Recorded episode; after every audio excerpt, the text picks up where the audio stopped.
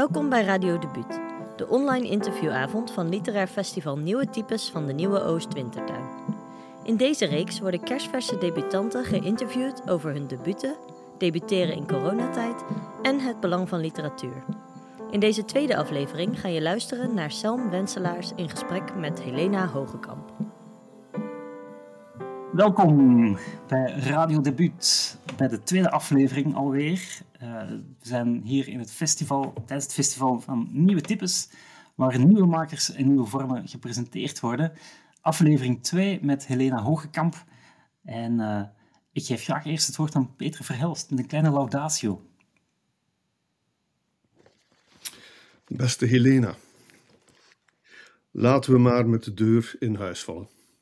Vaak doet een debuut een poging om een boek te worden. Maar met het aanbidden van Louis Claus heb je verscheidene boeken tegelijk geschreven. In de eerste plaats heb je een rouwboek geschreven. Alle grote boeken zijn rouwboeken. Er wordt veel verloren en dus schrijnt er veel. Het was een tijd geleden dat mijn hart nog eens zo lekker brak bij het lezen van een boek. De moeder sterft. Het verlies van een moeder gaat nooit alleen over het verlies van een moeder, maar ook over het verlies van vanzelfsprekende betekenis en samenhang van dingen. Die samenhang bleek in je boek sowieso al geen succes toen de moeder nog wel in leven was, maar goed. Hoe aangrijpend beschrijf je wat het is om als halve wees achter te blijven, verweest te zijn. Niet te bestaan zonder een ander, of beter gezegd, alleen maar te bestaan bij gratie van iemand die jij, hoofdpersonage, adoreert. Zoals elk goed boek gaat jouw boek over liefde. Met andere woorden, over een manier waarop we echt spreken met elkaar of toch pogingen daartoe ondernemen. Want alleen als we met elkaar spreken, kijken we elkaar aan en zien we elkaar. En alleen als we gezien worden, bestaan we ook. Zo simpel als het leven zelf en even moeilijk en ingewikkeld en onnozel en prachtig is het, maar hoe hard komt het bij de lezer binnen als het vrouwelijke hoofdpersonage kijkt en aanbiddend kijkt in de hoop zelf gezien te worden. Hoe slim en hartverscheurend dat liefde in je boek de vorm aanneemt van onderwerping en overgave en verdwijnen in of achter een ander, en dat de geliefde dus een held moet zijn, een idool, een aanbedene en dus onbereikbaar. Per definitie onaanraakbaar. Een verdomde tragedie is het, een misverstand, zoals het leven zelf. In het aanbidden worden intimiteiten uitgesproken zonder dat ze helemaal door de ontvanger worden ontvangen, en tegelijk wordt er veel niet uitgesproken. Niet zeggen kan natuurlijk een oorverdovende manier zijn van wel zeggen. Wat tussen de regels staat, spreekt wel uit wat we missen, en misschien worden we wel door niets meer gedefinieerd dan door wat we missen. Er wordt heel wat gemist in jouw boek. Hoe mooi dat je die leegtes niet opvult. Dat je het ook aandurft om wat mensen doen en zeggen voor zichzelf te laten spreken zonder uitleg. En alle bewondering trouwens voor de dialogen in je boek. Zelden sprankelender gesprekken gelezen die op een soms onthutsend laconieke manier een inkijk bieden in je personages, in eenzaamheid, in rouw. Wat kun je goed luisteren en kijken en waarnemingen en waarnemen en die waarnemingen onder woord brengen. Al bij al is het verbazend dat het aanbidden geen loodzwaar, deprimerend, onverdraaglijk boek is geworden. Een boek bezwijkend onder het gewicht van de absurditeit des levens. Het is een compliment dat je de lezer niet verplettert onder deze betekenis en richtingloosheid, Helena, maar dat je de lezer integendeel door de lichte toon die je aanslaat en zonder in ironie te verzanden door het boek leidt, waardoor de lezer hoofdschuddend bij de laatste bladzijde aankomt. Wat heb ik allemaal gevoeld? Niet alleen gaat je boek over verlangen en hunkering. Het is ook een essentieel boek over de plek die een mens moet vinden om het leven leefbaar te maken of leefbaar te houden. En dus een boek over het verzinnen van verhalen. Want zonder verhaal kunnen we nergens terecht. Echt of verzonnen, of het nu werkelijkheid wordt of verlangen blijft, maakt niet zoveel uit. Zolang we verhalen verzinnen, maken we een wereld mogelijk. En uiteraard gaat het aanbidden van Louis Claus over de taal zelf. Met taal schep je demonen en bezweer je ze. Mooi, heel mooi, hoe je je boek soms onder hoogspanning zet met bijzonder trefzekere beelden. Op die momenten lopen vlammetjes over de rug van de lezer. Sommigen zullen je roman dan ook lyrisch noemen of zelfs poëtisch. Laten we het literatuur noemen. Je hebt een boek geschreven dat alleen met jouw verbeelding kon worden geschreven en dat er staat vanaf de eerste zin. Dat heet talent, beste Helena. Van ganser harte gefeliciteerd met je talent en met het aanbidden van Louis Klaus. Voilà. Heel erg bedankt. Veel dank, Peter. Wauw. Oh, dit, ik, heb, ik heb door de corona natuurlijk heb ik wel een kleine boekpresentatie gehad online, maar niet met een zaaltje. En nu voelt het heel erg alsof ik in een zaaltje sta met, met gloei, gloeiende oren. Oef, Helena. Oh, wat een woorden. Jeetje. Oh. Wat voel je? Oh, ik, ik bloos echt tot in, tot in mijn tenen. Ach. Oh, wat. Ik heb, ik, door de volgorde had ik eigenlijk net dus al verteld wat ik zo aan Peter Verhels bewonder. Maar Peter Verhels heeft ook echt een prachtig boek over rouw geschreven. Over toen zijn moeder doodging en over een verlies aan taal op dat moment. En daar staan stukken in waarvan ik wou dat, dat ik dat durfde te maken. Maar Peter weet zo trefzeker daarin te laten zien wat er gebeurt als je niet genoeg taal meer hebt, dat ik dan zelf bang zou zijn dat ik. Uh, ik zou bang zijn dat dat dan niet communiceert. Terwijl ik juist in Peters boeken vind hoe ver je kunt gaan in, in, uh, in he hele persoonlijke taal maken die alsnog uh, iedereen uitnodigt om mee te gaan. Ja. Oh! nou, maar je hebt talent, maar je hebt het ook gedurfd. Wat Peter durft, heb jij ook gedurfd. Ja, maar ik wil nog dapperder zijn. Heeft het je veel moed gekost om dit boek te schrijven? Ja. Ik uh, heb er vijf jaar aan gewerkt. En drie weken nadat ik eraan begon, werd mijn moeder ziek. En het werd meteen duidelijk die wordt niet, ja, dat ze niet meer beter zou worden. Um, eigenlijk zou ze ook nog maar heel kort leven, maar dat heeft uiteindelijk drie jaar geduurd. En ik heb al die tijd tijdens het schrijven geworsteld met. Um, straks gaan mensen het lezen, straks gaan mensen het horen. En omdat ik zelf ook worstelde in onze gesprekken, in wat moeten wij nog bespreken, wat moeten wij nog van elkaar weten. En als ik iets wil zeggen, moet ik dat nu zeggen. Um, daardoor ontstond er ook een wisselwerking. Dat ik met heel veel urgentie dingen nog probeerde te zeggen in mijn boek. Maar dat het in mijn boek ook sloopt dat er veel onuitgesproken blijft. En dat uh, de personages elkaar echt vaak mislopen in de gesprekken. Ja. ja. We kunnen dan zeggen dat, dat, dat, inderdaad wat er in je leven gebeurde, dat dat zich opdrong, dat het boek een andere wending heeft genomen. Roos Vlogman, die in de vorige aflevering zat, die had een vraag voor je daarover. Van, was dit bedoeld ook? Zou dit boek ook over je moeder gaan? Het zou een liefdesverhaal worden. Ik begon met het beeld van Louis Klaus, uh, die voor mij inderdaad een idool was, iemand om aan te aanbidden. Ik heb nog even gedacht dat Louis Klaus dan misschien een idool van de hele maatschappij was. Dat, dat hij misschien als een soort Big Brother overal op alle spandoeken en op, op de muren hing. Um, en dat iedereen bezig was met het aanbidden van Louis Klaus. Maar toen ik verder schreef, werd het langzaamaan gewoon iemand die heel groot is voor één persoon. Een high school sweetheart. Die later toevallig ook nog beroemd wordt. Um, maar zoals het verhaal gesitueerd was, te beginnen bij. Uh, het is een boek over een meisje, Carla, die 14 is en heel erg verliefd wordt op Louis Klaus. Op de dag dat hij naar school komt in een clownspak. Uh, alle klasgenoten zijn gegrepen van waarom doet Louis dat en zij ook. En um, het verhaal volgt haar in haar liefde en fascinatie voor deze Louis Klaus. Tegen de achtergrond van wat er in haar eigen leven allemaal gebeurt. En het was wel altijd al het idee dat haar moeder ziek zou zijn. Dat, dat zij opbloeide, dat haar liefdesleven zich ontwikkelde. uh, borsten kreeg, terwijl haar moeder die juist verloor. Ja. Het is een prachtige titel. Het is niet alleen literatuur dat je geschreven hebt, je hebt ook een hele literaire titel. Maar heeft die titel, heb je die ooit in twijfel getrokken? Omdat het zoveel minder over Louis Claus zelf misschien gaat. Eén moment. Er was een moment dat ik me afvroeg of het genoeg over Louis Claus ging.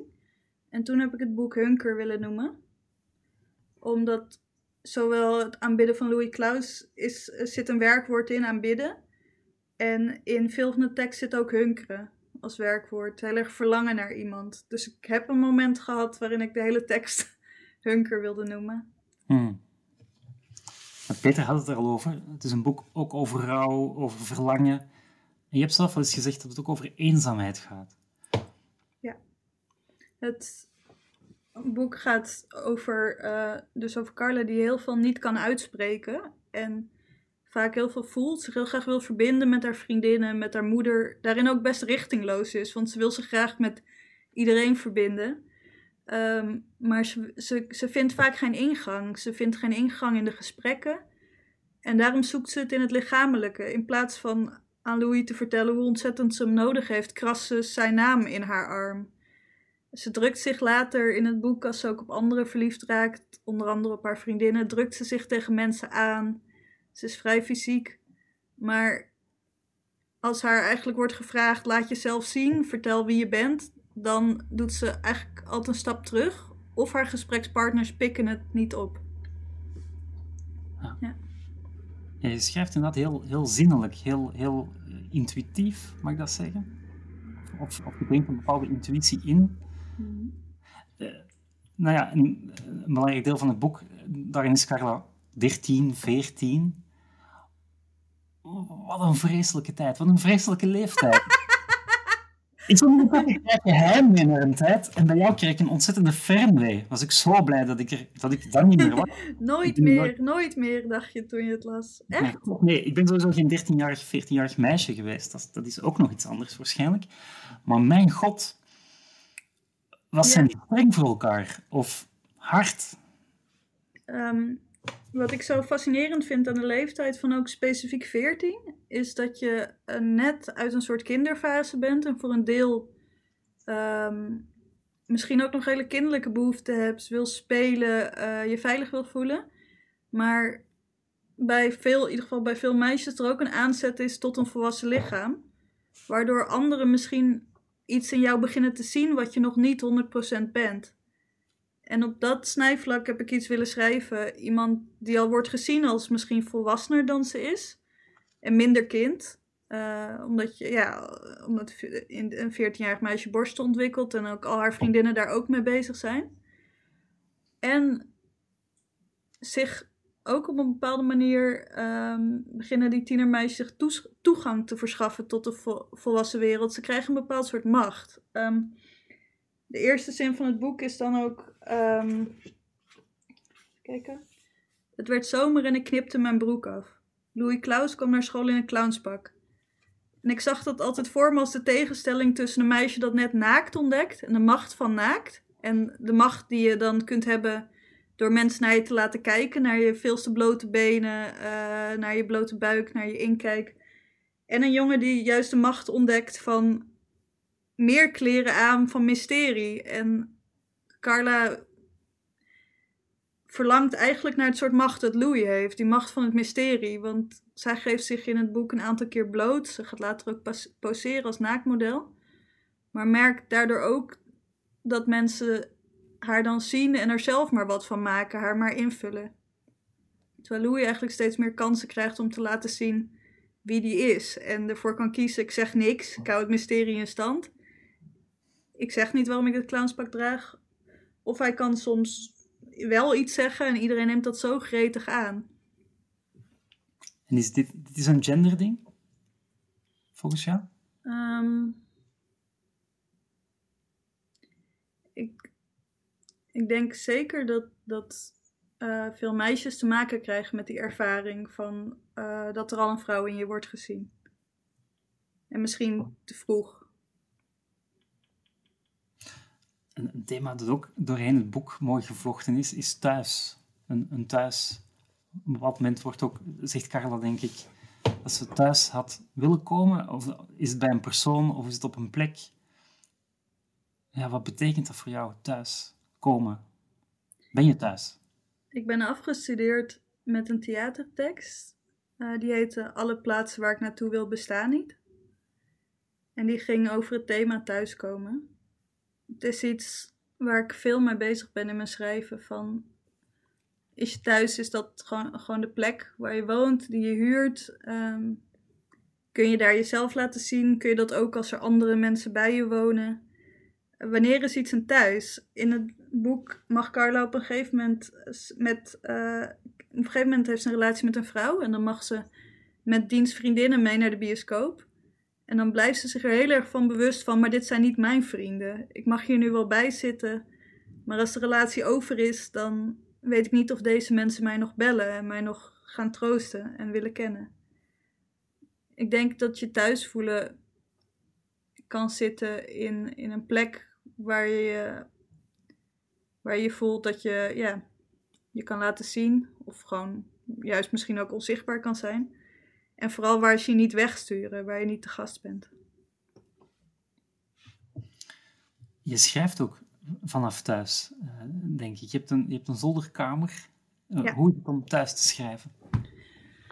Ik heb een paar keer geprobeerd een kantoor te huren. En daar ben ik dan een paar keer heen gegaan, heen gefietst. Heerlijke fietstochten waren dat ook altijd. Maar ik stopte altijd met gaan. Voor mij is de stap een idee bedenken en daaraan willen werken. En dan kom ik nog net de zoldertrap op en ga ik zitten en dan ben ik al bezig. Ehm, of zelfs als ik, als ik een boek zit te lezen op de bank en ik, ik krijg een inval, dan verwissel ik mijn boek voor mijn laptop en dan begin ik gewoon daar. Dus een kantoor werkt voor mij eigenlijk altijd averechts. Dan ben ik daar en dan.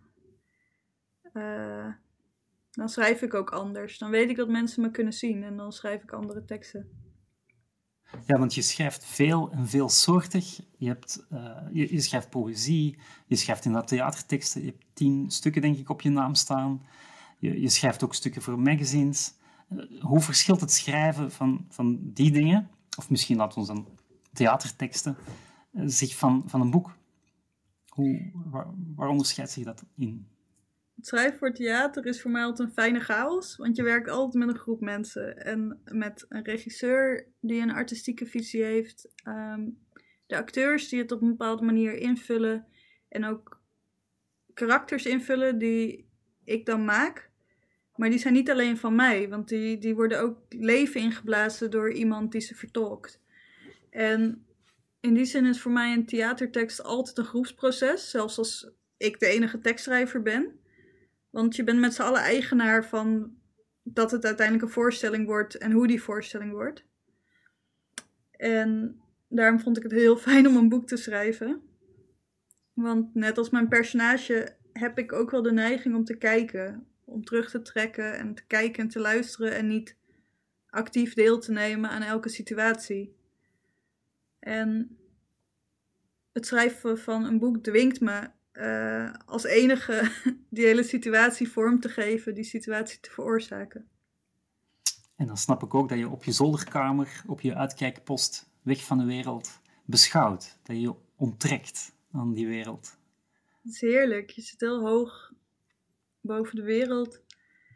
En het is een heel smalle kamer, dus ik zit ook ingebouwd tussen twee boekenkasten. En dan is het net alsof je dus door een gangetje loopt en dan aan het uiteinde staat het bureau voor het raam. Je debuteert de bezige bij. Het cliché wil dat grote uitgeverijen niet zoveel tijd hebben.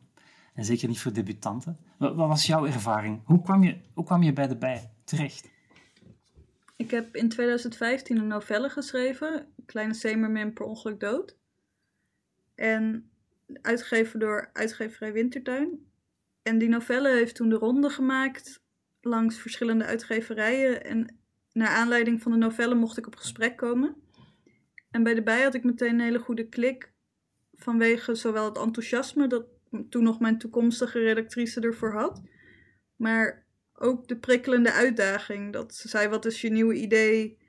En daar ook kritisch op was. En toen ik uiteindelijk een fragment liet zien, was haar reactie: ehm, Ik weet dat je beter kan.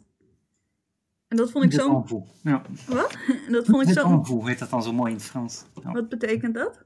Er zit meer in jou. ja, zo. Beslist erg Frans. er zitten veel verwijzingen naar Frankrijk in mijn boek, want dat vind ik een chic land. Hm. Um, ik vond dat toen een heel mooi compliment. Uh, ik voelde me daardoor ook heel erg uitgedaagd om zelf dieper te gaan graven. En ook langer na te denken waar, waar ik dan mee wilde debuteren, waar mijn eerste boek over moest gaan. En zoals Peter net al zei, het gaat over veel. Het gaat over veel dingen tegelijk. Maar dat vind ik ook fijn.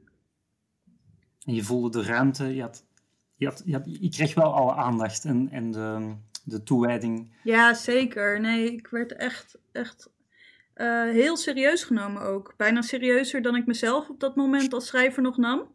Ja. En daar werd echt uh, gekeken van waar zit bij jou het kunstenaarschap? Wat wil je maken? Wat wil je ook um, naast dit boek maken? En tegelijkertijd was er heel veel aandacht voor dit boek. En dat een, één boek zo belangrijk mag zijn en zo groot. Ik heb soms eerder in andere gesprekken ervaren dat een boek bijna je visitekaartje kan zijn. En dat je verder als persoon um, de wereld intrekt. Snap je? Dat, dat jij als persoon het verhaal bent. En je hebt ook een boek geschreven over jou als persoon, die dan weer het verhaal is. Waardoor een soort echo ontstaat. En ik vond de balans bij de beesten bij heel goed. Ik voelde me heel erg gedragen. En ik uh, ben ook blij, bijvoorbeeld Peter zit er ook. Ik ben ook blij met de andere schrijvers die ik daar heb ontmoet. En uh, de plek die het, die het maakt, het voelt bijna echt als een eilandje waarin dus wordt gezegd: je mag zo'n boek zo belangrijk vinden. Het is inderdaad een, een heel persoonlijk boek, maar het is ook fictie. En, en ik, ik wil altijd uit de keuken blijven. Ik wil vooral dat mensen het zelf lezen en ik wil jou niet de kleren van het lijf vragen. Um, krijg je wel eens vragen die, die te persoonlijk zijn of die inderdaad de persoonlijke kant op gaan? En dan bedoel ik in interviews. Ja? Dat krijg ik wel. Um, het boek is een mix van fantasie en werkelijkheid, dus er zijn ook zeker dingen in te herkennen. Uh, onder andere dus dat er een sterfbed in zit, een, een moeder die uh, niet meer beter wordt. En dat heb ik natuurlijk zelf ook meegemaakt. En dat is daardoor ook een vraag die terugkomt in interviews. Van, van vind je het jammer dat je moeder het niet meer heeft kunnen lezen? Um, heeft je moeder er nog stukken van gelezen? En al die vragen zijn eigenlijk altijd wel in een context gesteld en helemaal niet. Uh, ze voelden niet te nieuwsgierig. En daarop ben ik me ook wel bewust van dat het voor mij ook door elkaar loopt. Die fantasie en die realiteit. Hmm. Ja. Zou, zou je weigeren om op een vraag te antwoorden die te persoonlijk is? Ik denk dat ik dan. Um, dat ik het altijd probeer. Dat ik altijd probeer naar een antwoord te zoeken. Net zoals ik in dit boek ook juist heb moeten zoeken van ik wil dat mijn personages door deze rouw heen gaan. En ik wil dat ze door, door deze kant van verlangen heen gaan, waarbij je um, bijna jaloers bent op degene waar je naar verlangt. En je ook bijna vernederd voelt, omdat diegene jou nooit kan willen zoals jij, die, zoals jij wil. Uh, het is ook vernederend van kies mij, wil mij zoals ik jou wil. En ik denk om daar zo, zo dichtbij te komen, uh, kom je ook wel in kanten van jezelf die pijn doen. Want ik kan dat ook heel erg hebben, dat ik zo erg naar iemand verlang. En ik, ik kan ook, bij mij zit ook niet zo'n verschil tussen vriendschap en liefde. Um, dus überhaupt dat zo graag dicht bij mensen willen zijn, dat, dat herken ik ook heel erg in mijn eigen leven. En tegelijkertijd zit daar een grote kant in van doen alsof dat niet zo is. Want anders ben jij zo ongewapend, dan uh, heeft de ander alles terwijl jij machteloos bent. Dus om dan een boek erover te schrijven en dan toe te geven dat je zo groot voelt, dat vond ik eng. Mm. Ja, het belang van taal, Peter verwijst er ook naar. Uh, taal formuleren. Precies wat je nu zegt. Verschil tussen vriendschap en liefde. Onze taal schiet tekort. Of heb jij alternatieven? Heb jij, heb jij een fijnmazigere taal ontwikkeld voor andersoortige vriendschappen, andersoortige liefdes? Nee, dat, zou ik, dat kan ik dan in gebeurtenissen benoemen. Nou, ik weet wel als ik, als ik uh, met, ja, nu niet, maar pre-pandemie door de stad liep en met Koning, Koningsdag en dan een groep vrienden zo heel vanzelfsprekend in een bootje zag zitten. En me dan afvroeg van, van hoe zijn dit mensen die elkaar dan elke week zien, waardoor het ook heel vanzelfsprekend is van, oh en volgende week huren we een bootje? Of zijn deze mensen nooit bij elkaar? En die dynamiek van, van hoe werkt een vriendengroep en, en voor mij zien zij eruit als hecht, voelen ze dat zelf ook zo.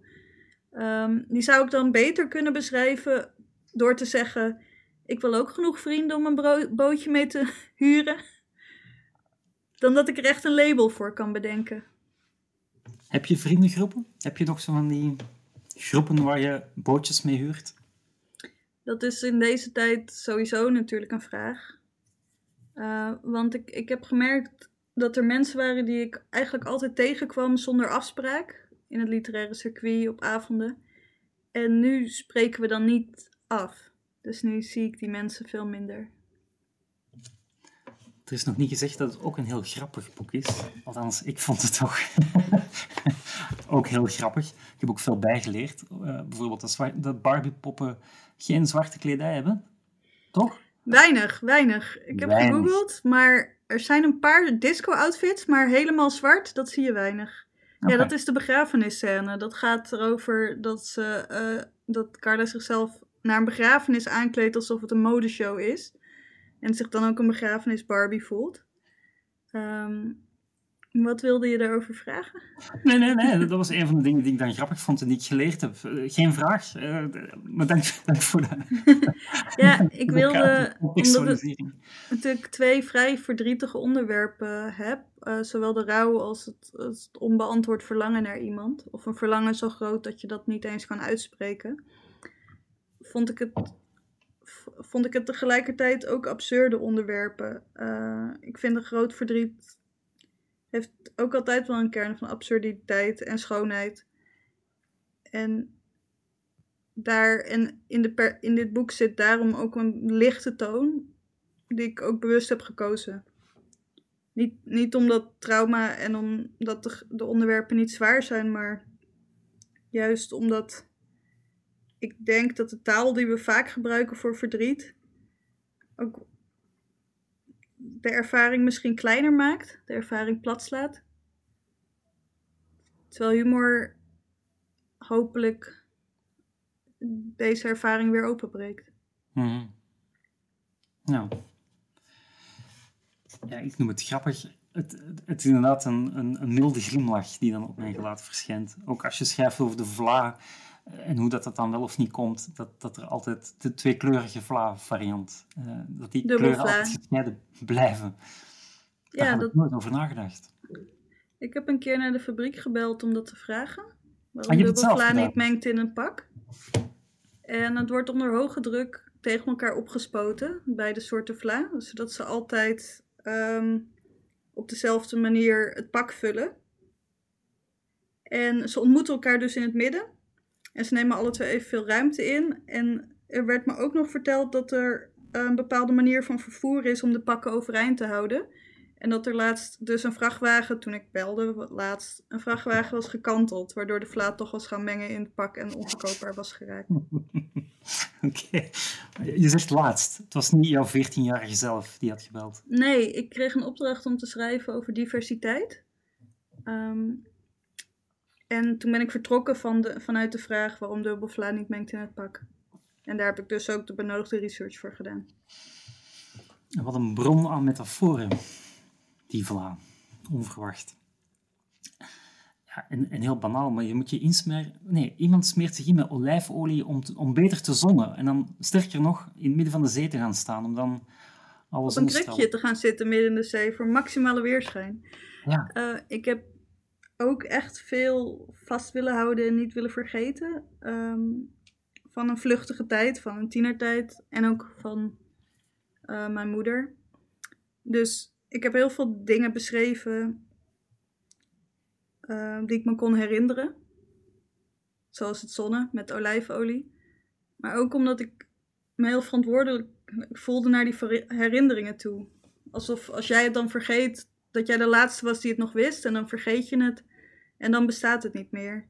En dat is als er iemand overlijdt, wordt dat, nog eens, wordt dat ook extra zwaar. Want dan voel ik bijna een, een uh, neerdrukkende verantwoordelijkheid om alles over hoe mijn moeder ook, hoe ze was, te onthouden. Mhm. Ja. Zijn de filmrechten al verkocht?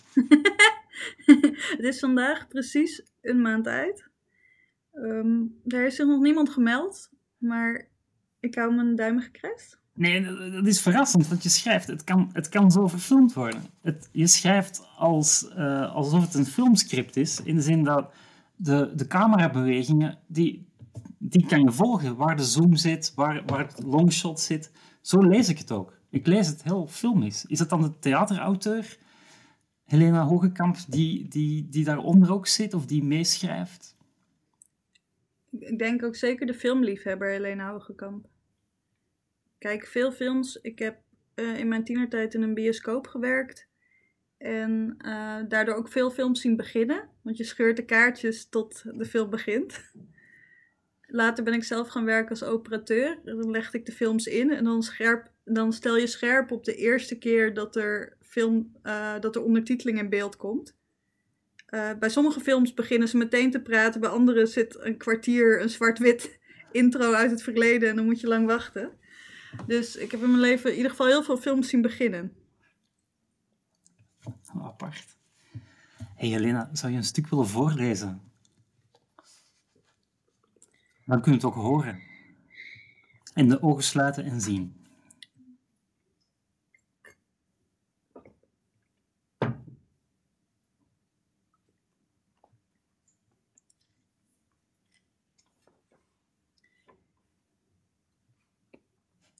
Voor het raam hangt een verschoten trouwjurk uit de kringloopwinkel bij wijze van gordijn. De wijde tulle rok filtert het middaglicht en het lijfje is bezet met stoffen bloemetjes met parelharten. De cups hangen slap naar binnen. Door het vlekkerige zonlicht lijken de bloemen gezichten die bezorgd op me neerkijken. Het is een fase. Het is heel begrijpelijk dat je dit voelt. Neem je tijd. Mijn kat is ook overleden.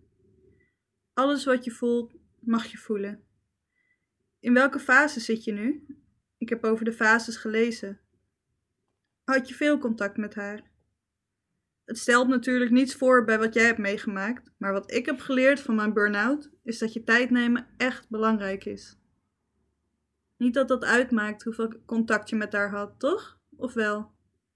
Op een gegeven moment ben je gewoon echt toe aan vakantie. We wilden je het graag laten weten omdat je zo dol was op onze kat. Je hoeft niet op de begrafenis te komen. We weten hoeveel je om haar gaf en dat je aan ons denkt.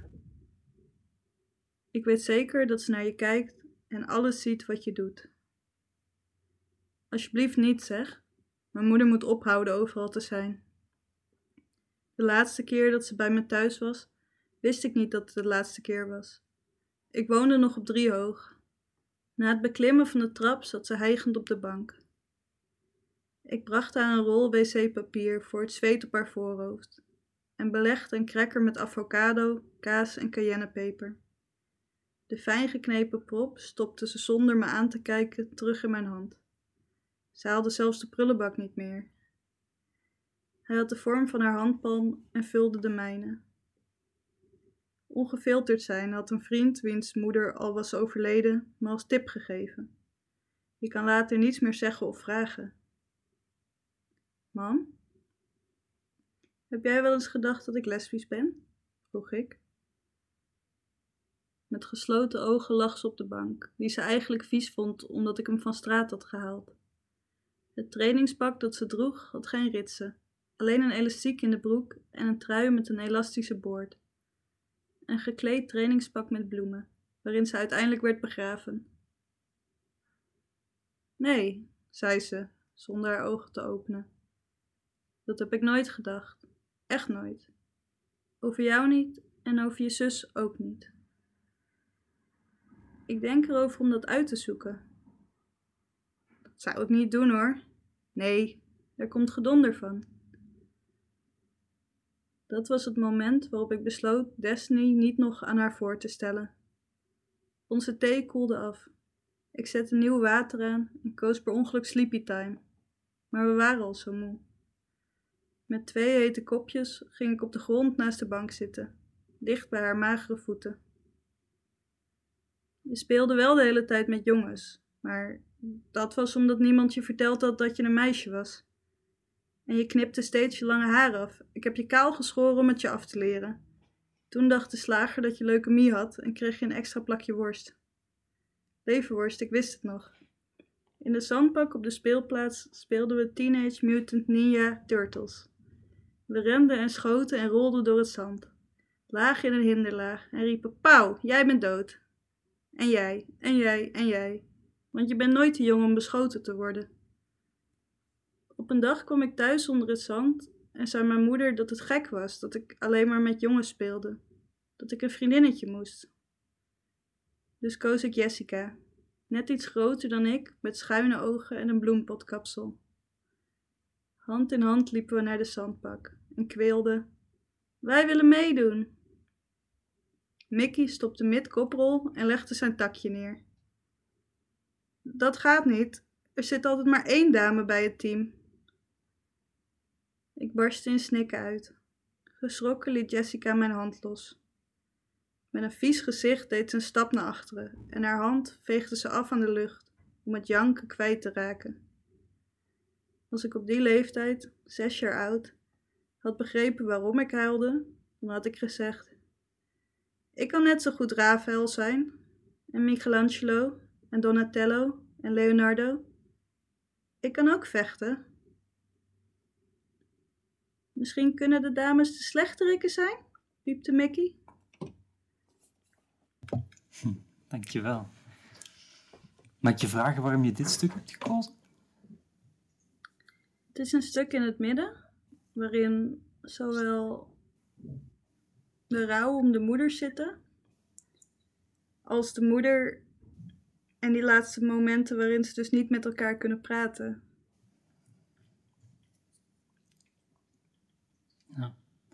Ja, ik moet ook denken aan, ik moet zeggen, de, het eerste deel, wanneer uh, Carla nog uh, 13, 14 is, hoe, hoe weinig queer die wereld dan is. Ik vond het heel beknellend en heel aangrijpend. Het greep mij heel erg aan. En daarna ontploft die wereld. Heb je dat zelf ook zo ervaren? Dat je in jouw omgeving inderdaad weinig andere voorbeelden had, andere ik, narratieven? Ik, ik zat op een middelbare school waar niemand uit de kast kwam terwijl ik op school zat. Of niet zo zichtbaar dat het ook door de jaarlagen heen golfde. Um, ik was jong in de tijd van uh, string boven je broek dragen, roze fluwelen cowboyhoeden. Ik weet niet of dat alleen iets voor onze school was, maar wij droegen ook regelmatig pakjes uit videoclips. Ik had een Britney Spears Baby One More Time pakje met uh, kniekousen en een ruitenrokje. En we waren heel erg wel performatief, denk ik, aan het uitzoeken van wie zijn wij, wat voor vrouwen zijn wij. Maar dat was achteraf wel één waaiervrouw waar je uit kon kiezen. Dat was een waaier van, van sexy stoeipoesen. Hmm. Er is net een spraakmakende documentaire verschenen over Britney Spears. Reframing Britney. Die heb je gezien, denk ik. Ja, dat, ik heb daar ook wel bij gehuild. Ook omdat ik in die tijd zelf op het internet ook haar breakdown meekreeg. Maar denk ik. En me daar ook een soort, soort afgrond in mezelf voelde van waarom kijken we hier naar? Waarom kijken we naar een, jonge vrouw die wordt opgejaagd en zo graag met rust wil worden gelaten? En steeds meer de handen voor de gezicht slaat, haar haar afknipt. Ehm, en toch zoeken haar ogen altijd de camera. Ook als ze binnen is, als ze ergens zit te eten, spiet ze rond van wie, wie bespioneert mij nu weer. Ja, dit was de tijd. Ehm, dat was ook net nog de tijd toen ik opgroeide vlak voor social media. Dus je kon wel chatten. Maar je kon nog niet een tegenverhaal vertellen. Ehm, je kon niet laten zien wie je was. Dat, dat maakte anderen van je. Vandaar inderdaad reframing. Hoe zou je jezelf reframen? Ten opzichte van wat? Ja, ten opzichte van die tijd. Je 14-jarige zelf. Kijk je dan Ehm. met compassie? Jazeker. Ik. Zo. zo... Het is. Zo'n vluchtige tijd. Er komt zoveel tegelijkertijd op je af. En het is een heftige en extreme tijd. In, in mijn boek zit eh, in het deel wat, waarin Carla ook 14 is, zit, de zit een zelfmoord van een klasgenoot. Ehm, de meisjes, haar vriendinnen, wordt best wel ook veel geweld aangedaan en veel seks aangevreven. Waar ze misschien op niet op zitten te wachten. Eh, maar het is voor hun zo natuurlijk. Het hoort er zo bij dat ze ook niemand er boos over is. Want dat is ook de enige wereld die ze kennen. En ze hebben denk ik ook niet de woorden om dat op te merken. Ze hebben er geen taal voor. Maar het is ook met vissen in water die niet merken dat ze in water zwemmen, want ze kennen niet anders. David- Foster Wallace. Ja, This is Water. Je, je bent ook geframed door een fotograaf. En, en niet van de minste, Stefan van Vleteren. Wat, betekent het voor jou om, eh, om een Stefan van Vleteren te zijn nu? Dat was een prachtige ervaring. Dat was bij, op de uitgeverij. Vond de fotoshoot plaats in, een, in, een, in het feestzaaltje. En ik wist dat Stefan van Vleteren ook Beatrix had gefotografeerd, onze koningin. En Jacqueline Phoenix, waar ik groot fan van ben. Ehm, en ik had veel ideeën van, wauw, ik word door een hele grote fotograaf gefotografeerd. Wat wil ik aan? Hoe wil ik eruit zien? En ik wou een hele levendige foto, vitaal. Dus ik kwam daar binnen en ik zei: Hoi, ik ben Helene, ik ben een feestje. En Stefan van Vleteren keek me lang aan en zei: Nee, nee, dat zie ik niet. Nee. en het is uiteindelijk ook een hele stemmige, kalme foto geworden. Maar het leuke hieraan is dat we samen zijn gaan zoeken en hij heeft mij heel veel laten dansen. Hij heeft mij bijna een uur pirouettes laten draaien, door de ruimte laten dansen. Want ik ben best wel een bewegelijk iemand. Ik kan niet goed op een stoel zitten. En hij heeft foto's gemaakt tussen dansen door en tijdens het dansen. En we hebben uiteindelijk gekozen voor een foto tussen dansen door. Want op de dansfoto zwiept mijn haar voor mijn gezicht langs. Die zijn niet scherp. Wauw. En, en welke Helena is deze Helena? Kun je de vraag nog een keer stellen? Welke Helena is deze Helena? Wie zie jij zelf? Voor mij is die foto voor altijd verbonden met dat moment. Ik voel het dansen nog als ik daar naar kijk. En ik vind het fijn dat het zo'n plechtige foto is geworden, terwijl het zo'n levendige ervaring was. Wauw, mooi verhaal. Inge, dank voor het ben je heel gul. Eh, een aantal mensen die je bedankt. Waaronder ene Katia, of Katja. Katja? Katja. Katja Samolojikova. Dat is een feestje ook, dacht ik. Dat is mijn favoriete drag queen. Ehm, Waarom is zij jouw favoriete drag queen? Katja is een kunstenaar, een drag performer, die hele associatieve video's maakt. En tegelijkertijd, door, door hoe Katja zich kleedt en ook door de video's, heeft dat voor mij een soort, soort visuele moed. Katja gaat niet voor, voor beelden die je makkelijk begrijpt. Je moet er langer naar kijken. En Katja heeft een ongelooflijk gevoel voor humor. Katja spreekt ook vier talen. En in de, eh, tijdens de eh, pandemie raakte ik langzaam van Katja bezeten. En ben ik alles gaan opzoeken wat Katja deed. Voicemails die over het internet zwierven gaan luisteren. Want Katja is ook iemand die voice memo's achterlaat. En Katja worstelt ontzettend met een crystal meth verslaving al jaren. Ehm, en heeft ook wel vaak daardoor gezond ja, aan, de, aan de rand van... Nou, die Katja is ingestort. En ook weer opgekrabbeld. En er is ook echt veel materiaal waarop je ziet dat het niet goed gaat met Katja, dat Katja heeft gebruikt. En dat doet ook iets vreemds met me om daar naar te kijken. Dat zijn dingen die Katja zelf heeft gepost. Maar in hoeverre uh, is iemand daar zelf voor verantwoordelijk als iemand heel high is of heel ver van de wereld? En Katja is ook een soort raadsel waar ik maar naar blijf kijken. Hmm. Je hebt een gedicht over haar geschreven, een ode. Ja, ik heb een ode geschreven aan Katja. Deels omdat alle informatie die ik inmiddels van Katja weet te ordenen en een plekje te geven.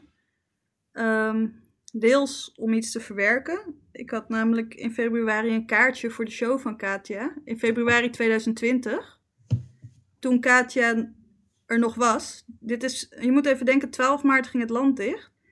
Vlak voor, daarvoor was Katja in het land. Maar ik zat toen zo dicht tegen de deadline van mijn boek aan. Dat ik dacht, ik verkoop dat kaartje. Katja komt vast nog wel terug in het najaar. En nu vrees ik dat ik Katja misschien nooit zal zien. Oh. Ja, je, je kan haar nog zien in, RuPaul's Drag Race. Daar, daar kennen de mensen haar van, denk ik. Ja, en van haar webserie uh, uh, Het is een moeilijk uitspreekbare naam. Uh. En the show where they talk about whatever they want because it's their show and not yours. Oké. Hey, maar je moet me toch even iets uitleggen, Helena. Tot nu toe heb ik je altijd helemaal kunnen volgen. Echt. Maar drag queens, I don't get it. Ik moet toegeven, maar dat, dat, zal mij liggen. Uh, je moet het uitleggen. Maar ik vind hen altijd heel uh, één, tweedimensionaal. Heel, een heel, uh, ja, het is een heel overdreven uiting van vrouwelijkheid. Of een hele groteske versie van vrouwelijkheid. Een soort parodie. Zo heb ik het altijd gezien. Dwaal ik? Ik denk dat de dragkunst in ieder geval nu niet meer één groep mensen is. Ja, er is zeker dat element wat jij ziet. Die, die uh, extreme vrouwelijkheid. Ook een soort pin-up versie bijna van vrouwelijkheid. Er zijn drag queens die er in hun drag naar streven om, om uh, voor echt door te gaan. En onklokbaar te zijn. Maar... Dat is jargon. Ja, toch even een, een klokbol. Dat je op, op straat bij daglicht niet zou zien uh, dat iemand in drag is. Maar daarbinnen, ik vind, ik vind juist al die vormen van genderexpressie en daarin zoeken, ik vind het ook interessant als het iemands liefste wens is om er als zo'n soort vrouw, als, als een extreme pin-up uit te zien. Maar de drag queens waar ik fan van zijn, zijn juist vaak ook aan het zoeken naar de randen, naar zowel vrouwelijke als mannelijke kenmerken.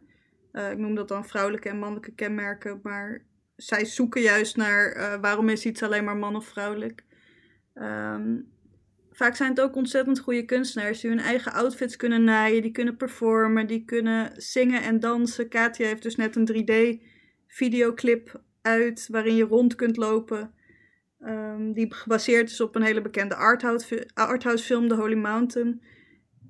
Ik vind heel veel drag queens en kings uh, ook ontzettend goede artiesten. En ik hou heel erg van het visuele aspect. Ik word er eigenlijk ook heel rustig van. kijken. ja, het is een feestje, maar het is ook, ja, je wordt er ook rustig van. Oké, ik ben om. Ik, uh, ik ga beweging maken. Ik denk dat ik ergens in de jaren 90 ben blijven hangen qua beeld van wat een drag queen dan is of kan zijn. Um, ik, ik, vind het ook prachtig om naar iemand te kijken die uh, zichzelf zo heeft vormgegeven. Dat iemand uitzoekt van hoe voel ik me van binnen, hoe zou ik er het liefst uit willen zien en wat is daarvoor nodig. Ja, de veruitwendiging, het, het zichtbaar maken. Ja, het zichtbaar maken van je binnenwereld. Hey, en tussen het uh, RuPaul Drag Queens uh, kijken door, werk je aan je tweede boek? Ja, dat klopt. Ik ben net begonnen. Um, ik heb een plan geschreven voor de eerste twee hoofdstukken en het wordt een moordmysterie. Een moordmysterie? In de jaren negentig? Deels. Het wordt zeker de thema's waar we het nu ook over hebben. Over terugkijken op een bepaalde tijd. En uh, proberen los te komen van, van hoe je gevormd bent. Wat je denkt dat een vrouw moet zijn. Hoe je denkt dat, dat mannen en vrouwen moeten zijn. Of je dat wel echt kwijt kunt raken als dat er zo diep in zit. Uh, ja, of je. Of je um, ook al geef je jezelf la, eh, idealiter kunnen mensen hun eigen leven later vormgeven om te leven zoals ze willen. Maar ik geloof eigenlijk dat dat ook best wel moeilijk is. Dat veel mensen wel verlangen naar misschien een ander leven, maar niet weten hoe ze dat leven zouden kunnen veranderen. In die zin zijn we weer terug bij Louis Klaus, want daar um, denkt Carla dus dat ze, dat ze door haar liefde een heel ander leven kan leiden. Als je maar de vriendin bent van, van een grote idool, van een held. Misschien is dat dan een manier om gezien te worden. En ik wil hier mijn tweede boek in verder. Van wat kun je doen om echt je leven te veranderen. En kun je je oude ideeën wel echt kwijtraken. Mm De maakbaarheid. Ja, maar Carla wil inderdaad gemaakt worden. Wil niet zelf maken. Ik denk, in, in mijn boek gaat het ook veel over vastzitten. Over vastzitten in je leven. De moeder zit vast, is woedend vanwege haar ziekte. En alle dingen die niet meer kunnen. Uh, er zit een hoop huwelijken in die niet goed werken. Tussen de ouders van Carla en Louis.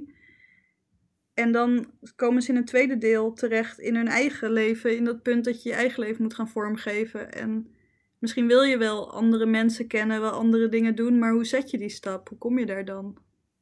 Mm Schrijf je anders? Nu het een tweede boek is, doe je het op een andere manier? Heb je, heb je een methode ontwikkeld? Um, daar is het nu nog te vroeg voor om dat te hm. zeggen. Ik ben er nu nog aan het induiken. En ik ben ook in, in de wereld van het moordmysterie aan het duiken. Van op je zolderkamer. Ja, door veel te lezen. Veel te lezen wat anderen doen. En wie en wat lees je dan? Voor het moordmysterie lees ik uiteraard Agatha Christie. Ehm, en wat ik verder heel graag lees is Ali Smit. En voor mijn allerliefste boek is De Rest van de Dag van Kashio Ishiguro. Ken je dit? Nee, dat ken ik niet. Waarom, waarom vind je dat zo mooi? Of zo'n bijzonder boek? Dat is een boek over een butler uh, een Engelse butler in de jaren 40, 50, de tijd dat eigenlijk het beroep van butler op een groot huis aan het uitsterven is. En die butler zit tegen zijn pensioen aan en die kijkt terug op zijn leven en kijkt terug op, op de lord die hij altijd heeft gediend.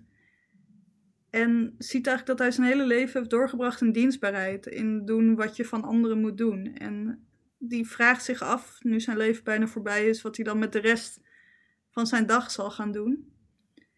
En ook in dat boek, uh, nou ja, eh, Ishiguro heeft een Nobelprijs gewonnen. Dus dat is, uh, dat, dat is de meester in de gesprekken die niet plaatsvinden, in het onuitgesprokene. In dat boek zijn er zoveel momenten geweest dat die butler iets voor zichzelf had kunnen doen. Dat hij de, de huishoudster op wie hij verliefd is had kunnen bekennen wat hij voelt dat hij in had kunnen grijpen als hij, als hij in dat huis dingen ziet gebeuren die niet oké zijn. Want uh, zijn lord leunt naar de verkeerde kant in de Tweede Wereldoorlog. Maar hij kiest er altijd voor om te dienen en om zijn taken te verrichten en niet zich uit te spreken. Hij denkt altijd dat zijn moment nog komt. En aan het eind van het boek zegt hij ook. Maar het heeft nu geen zin om te spreken van wendingen, want die kun je alleen maar achteraf onderkennen. Toen voelde het alsof je nog een oneindig aantal dagen had om al die misverstanden nog recht te zetten. En dan eindigt die alinea met dat hij niet wist dat door al die futiele voorvalletjes te negeren, dat hele dromen onvervulbaar zouden raken. Wauw. Nou, de butler kan alleen maar een butler zijn. Kan Helena alleen maar een schrijver zijn?